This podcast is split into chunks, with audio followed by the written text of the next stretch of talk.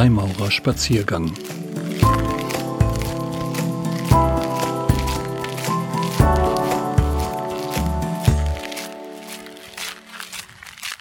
Kontraste. Eine Zeichnung von Alexander Walter. Heute erbitte ich Ihre Begleitung bei einem kleinen Gang rund um das Thema der Kontraste. Manche Kontraste schätzen wir nur, weil sie eben solche sind. Sie bringen keine weitere Qualität mit sich. Andere Kontraste zeichnet in ihrer Unterschiedlichkeit aus, dass sie selbst etwas darstellen, das uns fremd und unbekannt ist, an dem wir unsere Neugier befriedigen können, indem wir sie erkunden und im besten Fall etwas von ihnen lernen. Immer aber machen Kontraste etwas erkennbar, lassen etwas in Erscheinung treten, Sie erhellen, beleuchten. Kontrastlosigkeit ist Blindheit. Das ist sinnesphysiologisch, psychologisch und spirituell so. Aber Kontraste erzeugen auch Reibung, manchmal dadurch, dass sie etwas visualisieren oder erfahrbar machen, das vorher im Dunkeln gelegen hat, verborgen war, nicht dem Bewusstsein zugänglich gewesen ist, also intraindividuell. Oder wenn diese Reibung nicht als rein kognitive Dissonanz auftritt, kann sie auch interindividuell vorkommen, also zwischen den Menschen, konstruktiv als Verschiedenheit, die Entwicklungsmotor ist, oder destruktiv als Streit, der Entwicklungsbremse ist. Die Reibung durch Kontraste selbst aber ist an sich eine produktive Kraft, die wärmt, solange man sie so kontrolliert, dass man sich nicht durch ihre übergroße Hitze bei zu geringer Distanz die Finger an ihr verbrennt. Und von all dem, liebe Zuhörer, insbesondere in Bezug auf die Freimaurerei und auf Menschen, habe ich die Freude, ein wenig sprechen zu dürfen. Lassen Sie mich Ihnen zunächst ein kleines Bild verbal malen, das einen winzigen Ausschnitt einer Tempelarbeit zeigt. Selbstverständlich nur in einem Rahmen, der nicht unnötig Unbekanntes preisgibt und Sie nicht, sollten Sie einmal den Weg in unsere Schwestern oder Bruderschaft finden, der Erfahrung des Neuartigen, die für eine Initiation so wesentlich ist, vorausgreifend beraubt. Es gibt in der Freimaurerei ein Symbol, das für die Maximalausprägung der Kontraste steht. Das musivische Pflaster. Dieses findet sich als Mosaik aus weißen und schwarzen Feldern, die unterschiedliche Form haben können, aber häufig viereckig und schachbrettartig auftauchen, auf dem Boden des Tempels und auf dem sogenannten Arbeitsteppich, der in der Mitte des Raumes liegt und sehr viele Symbole in sinnhafter Anordnung zeigt. Um diesen Teppich herum finden sich die Schwestern oder Brüder einer Loge. Unsere Kleiderordnung gibt ebenfalls ein klares Schwarz-Weiß vor. Schwarze Schuhe und Anzug bei weißem Hemd und, zumindest in Deutschland, weißem Querbinder oder Krawatte. Das Fundament des realen Raumes, in dem wir uns befinden, zeigt also denselben Wechsel an Kontrasten wie unsere reale menschliche Oberfläche. Zwischen beidem, nun aber physisch, psychisch und spirituell gedacht, findet Freimaurerei statt. Praktisch sitzen, stehen oder gehen wir auf diesem Boden der Kontraste, verhalten uns dort, interagieren auf ihm miteinander. Bewegtes, dynamisches Schwarz-Weiß auf unbewegtem, statischem Schwarz-Weiß. Theoretisch steht dieses Schwarz-Weiß für vieles, das erläutert wird im Ritual, in Zeichnungen, Diskussionen und Instruktionen. Und zu welchem Ergebnis man auch immer kommen mag, welche Polarität es auszudrücken versucht, immer ist es Inspiration. Vieles kann es ohne sein Gegenteil nicht geben. Keine Weisheit ohne Torheit, keine Stärke ohne Schwäche, keine Schönheit ohne Hässlichkeit. Und doch liegt zwischen den Extremen, zwischen ganz weiß und ganz schwarz, der große, moderate Bereich, liegen die vielen Graustufen, die letztlich die Wirklichkeit ausmachen.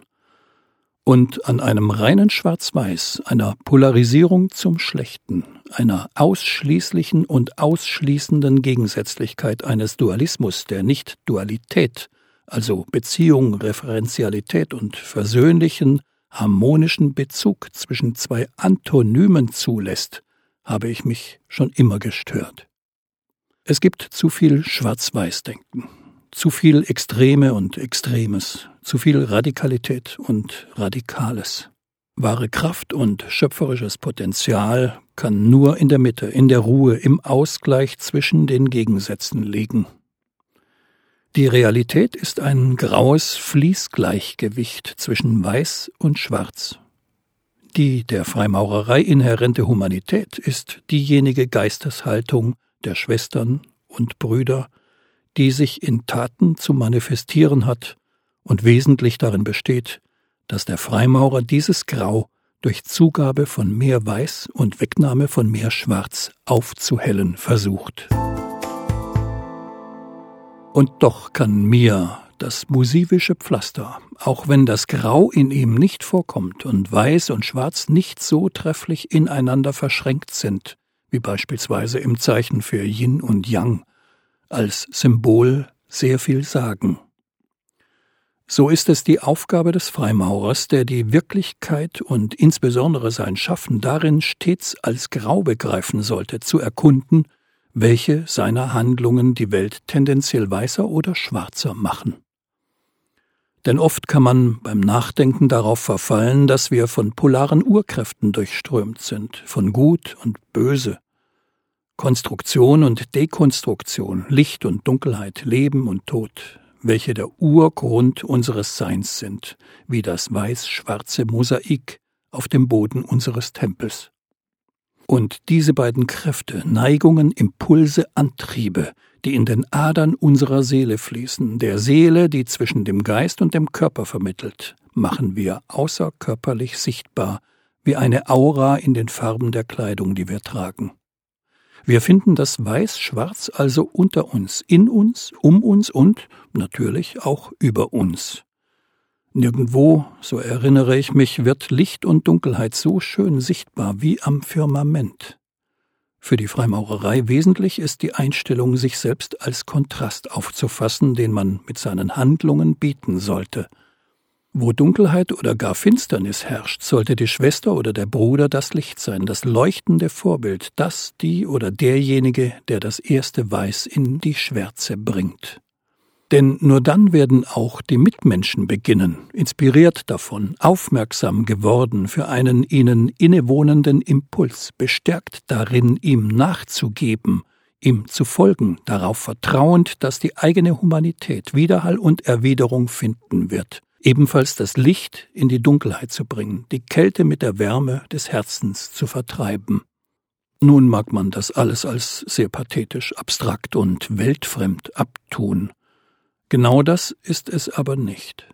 Es ließe sich auch in einem Stammtischgejammer mit dem verbalen Schlag auf den Tisch ausdrücken. Denn was es ist, ist menschlich durch und durch. Wenn uns scheinbar Unrecht widerfährt, wir an menschengemachten Vermeidbarkeiten leiden müssen, unsere Sorgen, Nöte, Schmerzen und Ängste keine Linderung erfahren, dann ist es genau das, wonach wir uns als Menschen sehnen. Wir wollen Gerechtigkeit, mehr Licht, mehr Weiß, mehr Recht, mehr Toleranz, mehr Freiheit, mehr Frieden. Das aber können wir nur für uns beanspruchen, wenn wir auch bereit sind, es den anderen zukommen zu lassen. Und um es in aller Deutlichkeit auszudrücken, obwohl es mir wahrhaft fern liegt, irgendjemanden in seinen religiösen Gefühlen zu kränken, für meine Generation und die folgenden ist diese Sehnsucht nach dem Weiß, nach mehr Güte, nach mehr Licht, der positiven Seite der Ethik, eben nicht der Wunsch oder die Suche nach Gott. Wir wollen das weder im Jenseits noch irgendwo in der Transzendenz. Wir wollen das im Hier und Jetzt, im Dasein, in der Wirklichkeit, in den Menschen, ganz irdisch. Wir haben überhaupt keinen Gottesbegriff mehr. Woher denn auch? Von Kirchen, die man nur noch im Kontext von Pädophilie, Machtmissbrauch oder fragwürdig konservativen Wertepositionen her kennt? Ich hätte gerne einen Gott, aber wer hätte ihn mir denn lehren sollen? Der Pfarrer mit Neigung zur Gewalt? Letztlich ist es bei den Menschen, die Gottesfurcht predigen, wohl genauso wie bei den Menschen, die Menschenfurcht predigen. Es ist alles eine Frage der Glaubwürdigkeit. Und egal, ob man nun zum einen oder anderen aufruft, die Glaubwürdigkeit verloren hat man, wenn man es an der Humanität, in den Handlungen fehlen lässt. oder sogar ihr zuwiderhandelt. Meine Generation steht vor der schwierigen Aufgabe, eine Ethik ohne Gottesbezug ausleben zu müssen. Und es waren nicht wir selbst, die uns dies ausgesucht haben. Wir wurden in eine Welt hineingeboren, in der unsere Vorfahren zum Mörder an Gott geworden sind. Aber auch da muss man die andere Seite sehen. Wir haben in Deutschland nicht nur Gott zu Grabe getragen, wir haben in unserer Vergangenheit auch die Menschlichkeit beerdigt. Der Nationalsozialismus war wohl ebenso gottlos wie inhuman. Die Humanität hat eine Wiedergeburt gefeiert, Gott sei Dank. Und Gott? Ich glaube, dass die Reanimation Gottes in einem gesellschaftlich verbildlichten Sinne gescheitert ist. Und da in Glaubensbezügen gerne von Schuld gesprochen wird, sei ausdrücklich noch einmal gesagt, dass nicht wir die Mörder Gottes waren, nicht wir diejenigen waren, die an seiner Reanimation gescheitert sind. Uns wurde Gott einfach nicht glaubhaft vermittelt. Und wir können jetzt nicht so tun, als wäre dem so gewesen. Ich würde mich über einen Gott, der meine Ethik begründet, sehr freuen. Ich wünschte, ich hätte die Kraft und Stärke, an einen solchen zu glauben. Aber sie sind einfach nicht vorhanden. Und trotz aller meiner Bemühungen wollen sie sich nicht einstellen. All das ändert aber absolut nichts an dem Glauben, den ich habe und der mich erfüllt. Denn die Kraft zum Glauben an einen Gott stellt sich nicht nur deshalb nicht ein, weil sie mir nicht geschenkt, von der Genese her durch Bildung nicht angelegt worden ist, sondern auch deshalb, weil die reine Humanität, der direkte Glaube an den Menschen und seine Fähigkeiten, der diesseitige, realistische, aufgeklärte Blick auf das menschliche Wesen einfach genug für mich sind. Da gibt es kein Defizit, was für mich erlebbar wäre. Ich glaube einfach an den Menschen, das Gute in ihm, sein Potenzial, seine Möglichkeiten, seine Fähigkeiten, an seine Leistungen in der Vergangenheit, Gegenwart und Zukunft. Ein solcher Glaube hat es ebenso wenig nötig, sich zu rechtfertigen wie der Glaube an einen Gott. Denn selbstverständlich, auch wenn ich die Verfehlungen der Kirche bewusst anprangere, in einem gesellschaftlichen, weltlichen Sinn, aber durchaus auch spirituell in einem erzeugten Ethikmangel oder Ethikvakuum, die sich aus einem fehlenden Gottesbezug vorübergehend haben ergeben müssen, bin ich ebenso wenig wie Nietzsche der Erste, der Gott für tot erklärt. Und das ist eben auch nur die halbe Wahrheit. Denn Gott wird so lange lebendig sein, wie es Menschen gibt, die ihn durch ihren Glauben vital halten. Und daran gibt es auch nichts zu kritisieren. Im Gegenteil, der Gottesglaube kann die Verhaltensmotivation für Humanität sein. In Krankenhäusern, die in christlicher Trägerschaft sind, kann man dies sehr gut beobachten. Und es spielt absolut keine Rolle, woraus die Humanität hervorgeht, solange sie stattfindet. Mag der eine sie erbringen, indem er sich auf die zehn Gebote bezieht, der andere, indem er sie von den Menschenrechten her ableitet. Ich habe keinen Zweifel daran, dass Gläubige, die inhuman handeln, ihren Gott missverstehen. Und ich bin sicher, dass Atheisten oder Agnostiker, die ihren fehlenden Gottesbezug zur Religion machen wollen, indem sie ihn versuchen, Gläubigen aufzuzwingen, indem sie den aus einem Gottesglauben heraus human handelnden Menschen den Grund ihres Wirken zu entziehen versuchen, Humanität nicht verstehen. Und zwar in jeder Hinsicht. Denn an Gott zu glauben muss ja menschlich sein, wie Humanität göttlich ist. Es gibt in der Freimaurerei in Bezug auf die Religionen, Götter oder auf das Symbol des allmächtigen Baumeisters aller Welten über und um die Anerkennung eines obersten Prinzips oder eines obersten Wesens und Seins, eines Supreme Beings und wie man es zu übersetzen, aufzufassen und interpretieren hätte, allerlei Kontroverse. Ich erlaube mir in aller Deutlichkeit zum Ausdruck zu bringen, dass ich sie weitestgehend nicht nur für überflüssig, sondern auch für kontraproduktiv halte.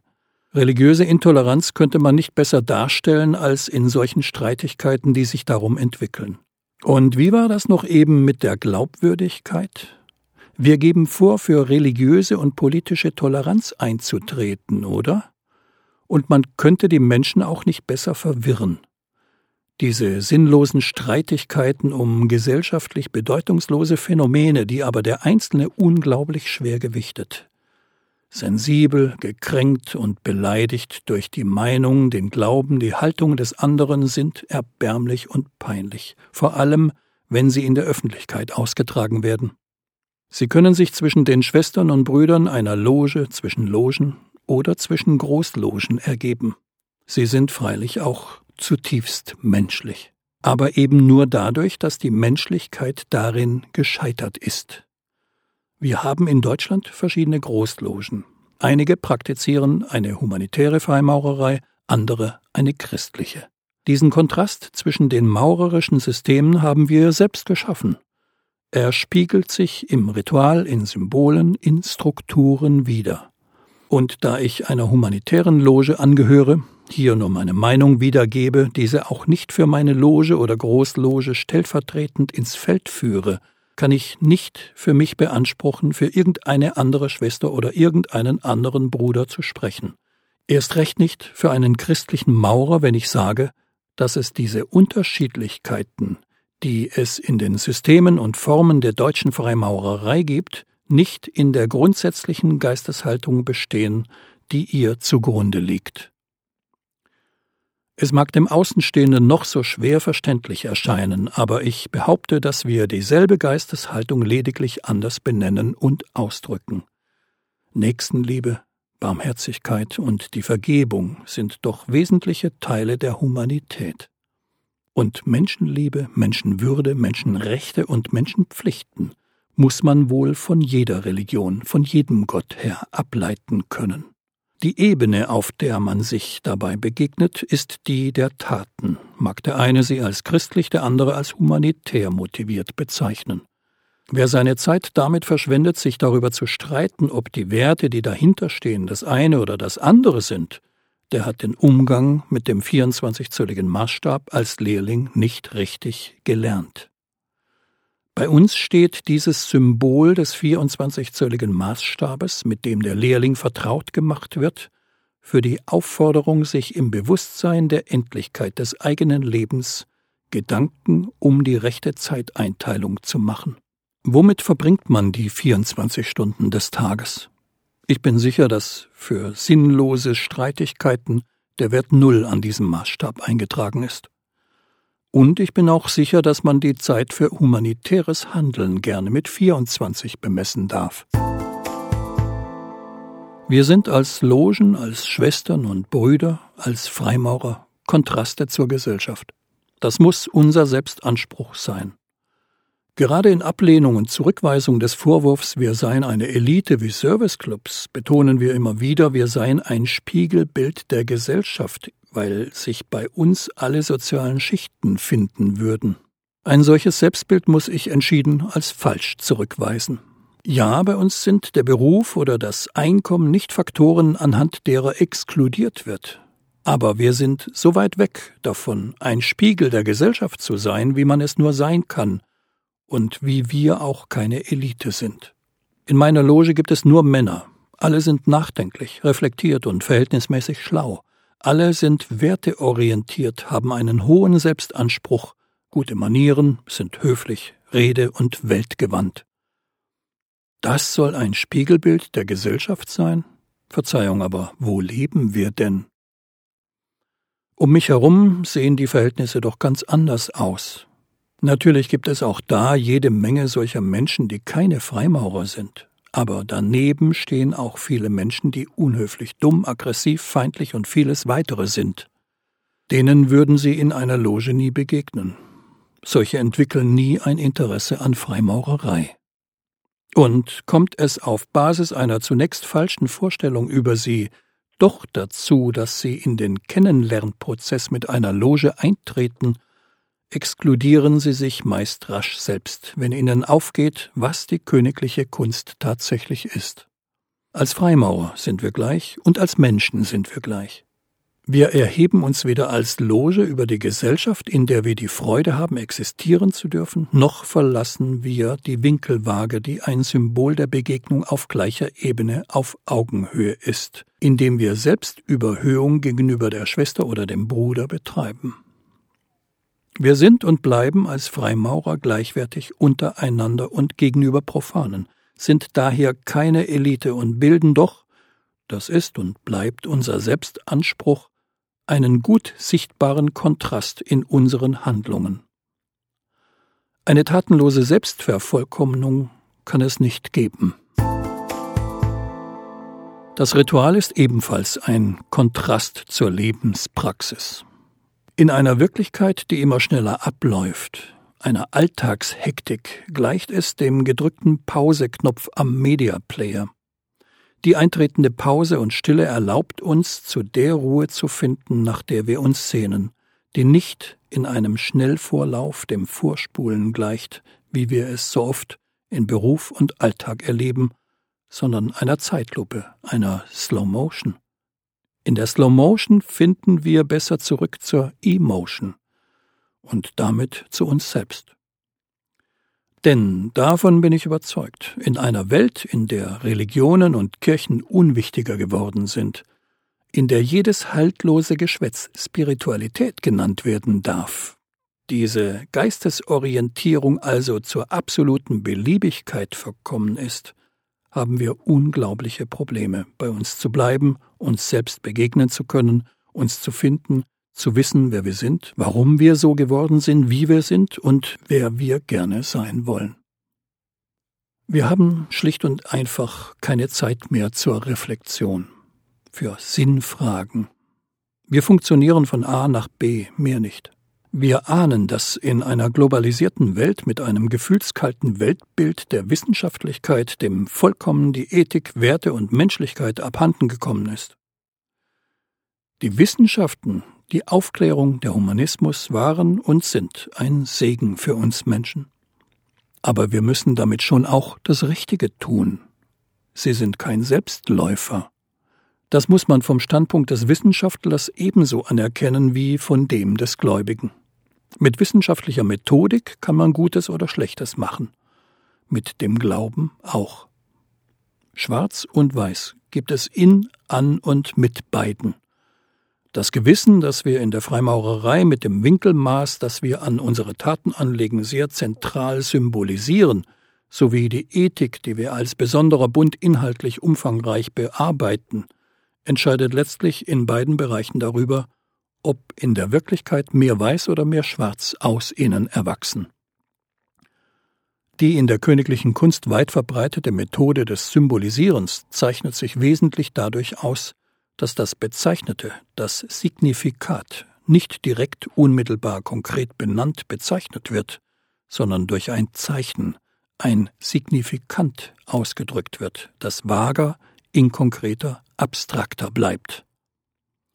Das entspricht eindeutig nicht einer wissenschaftlichen Methodologie, in der Theorien und die von ihr abduzierten Hypothesen ganz klar, konkret, exakt, trennscharf und unmissverständlich formuliert werden müssen – wenn man nun aber die Wissenschaften betrachtet, seien es Natur-, Geistes-, Sozial- oder Kulturwissenschaften, oder wie man sie auch immer einteilen und gliedern mag, dann muss einem auffallen, dass sie den Menschen und die mit ihm untrennbar verbundenen Phänomene immer besser mit zunehmendem Fortschritt in einem bestimmten Geltungsbereich beschreiben können.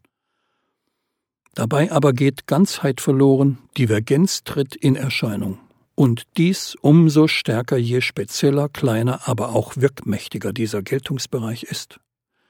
Im Menschen aber wohnt die Sehnsucht nach Ganzheit, da wir uns nur als ganz wahrnehmen, erfahren und erleben. Die Symbole sind ein Rückweg zu dieser Ganzheit, von der uns die Wirklichkeit immer mehr entfremdet. Wer also den Weg der Wissenschaften geht, und das sollten wir unbedingt, der ist dazu verdammt, Ganzheit zu verlieren. Und der sollte sich auch darum bemühen, diese wieder zu gewinnen, durch Glauben, Spiritualität oder Ethik, durch Rituale, Symbole oder Bräuche. Denn sonst bleibt eine Sehnsucht in ihm unerfüllt, und Menschen mit unerfüllten Sehnsüchten handeln nur selten human.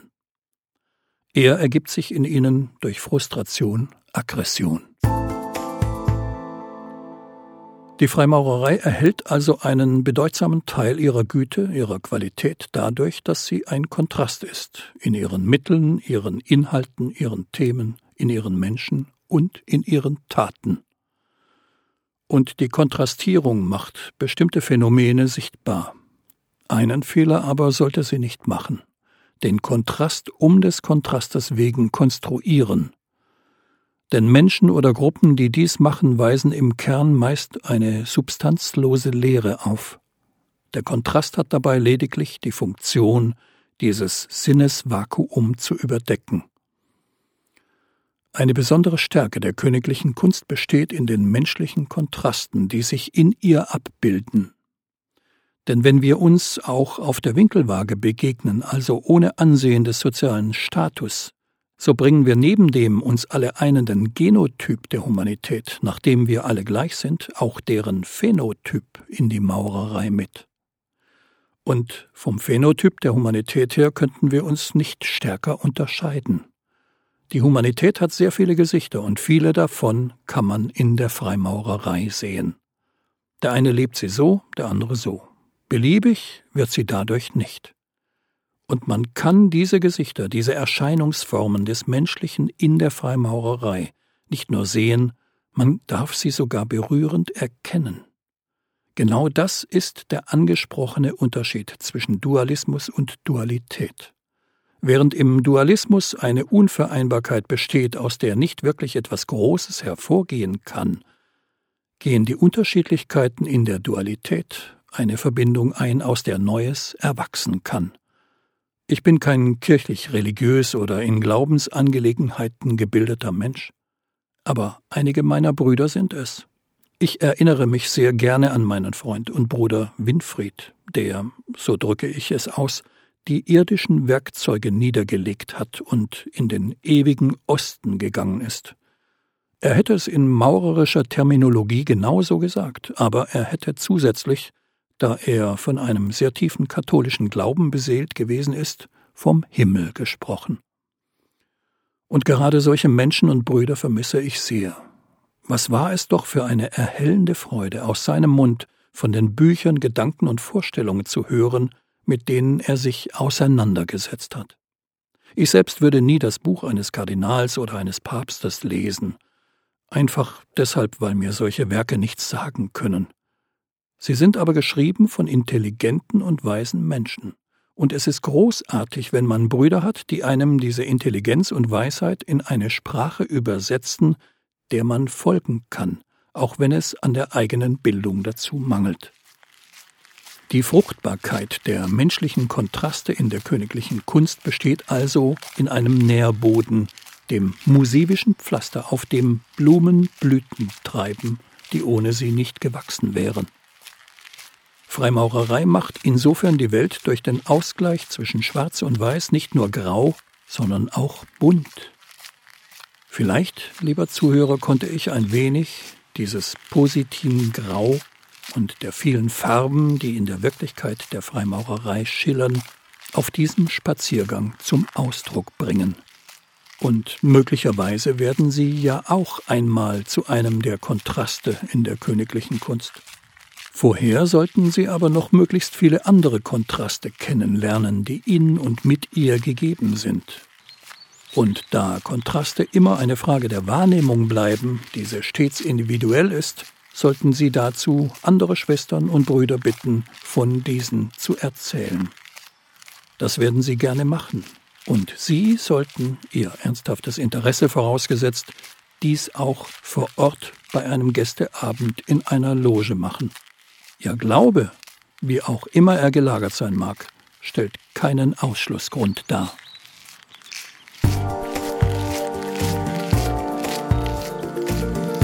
Ein Spaziergang mit Alexander Walter.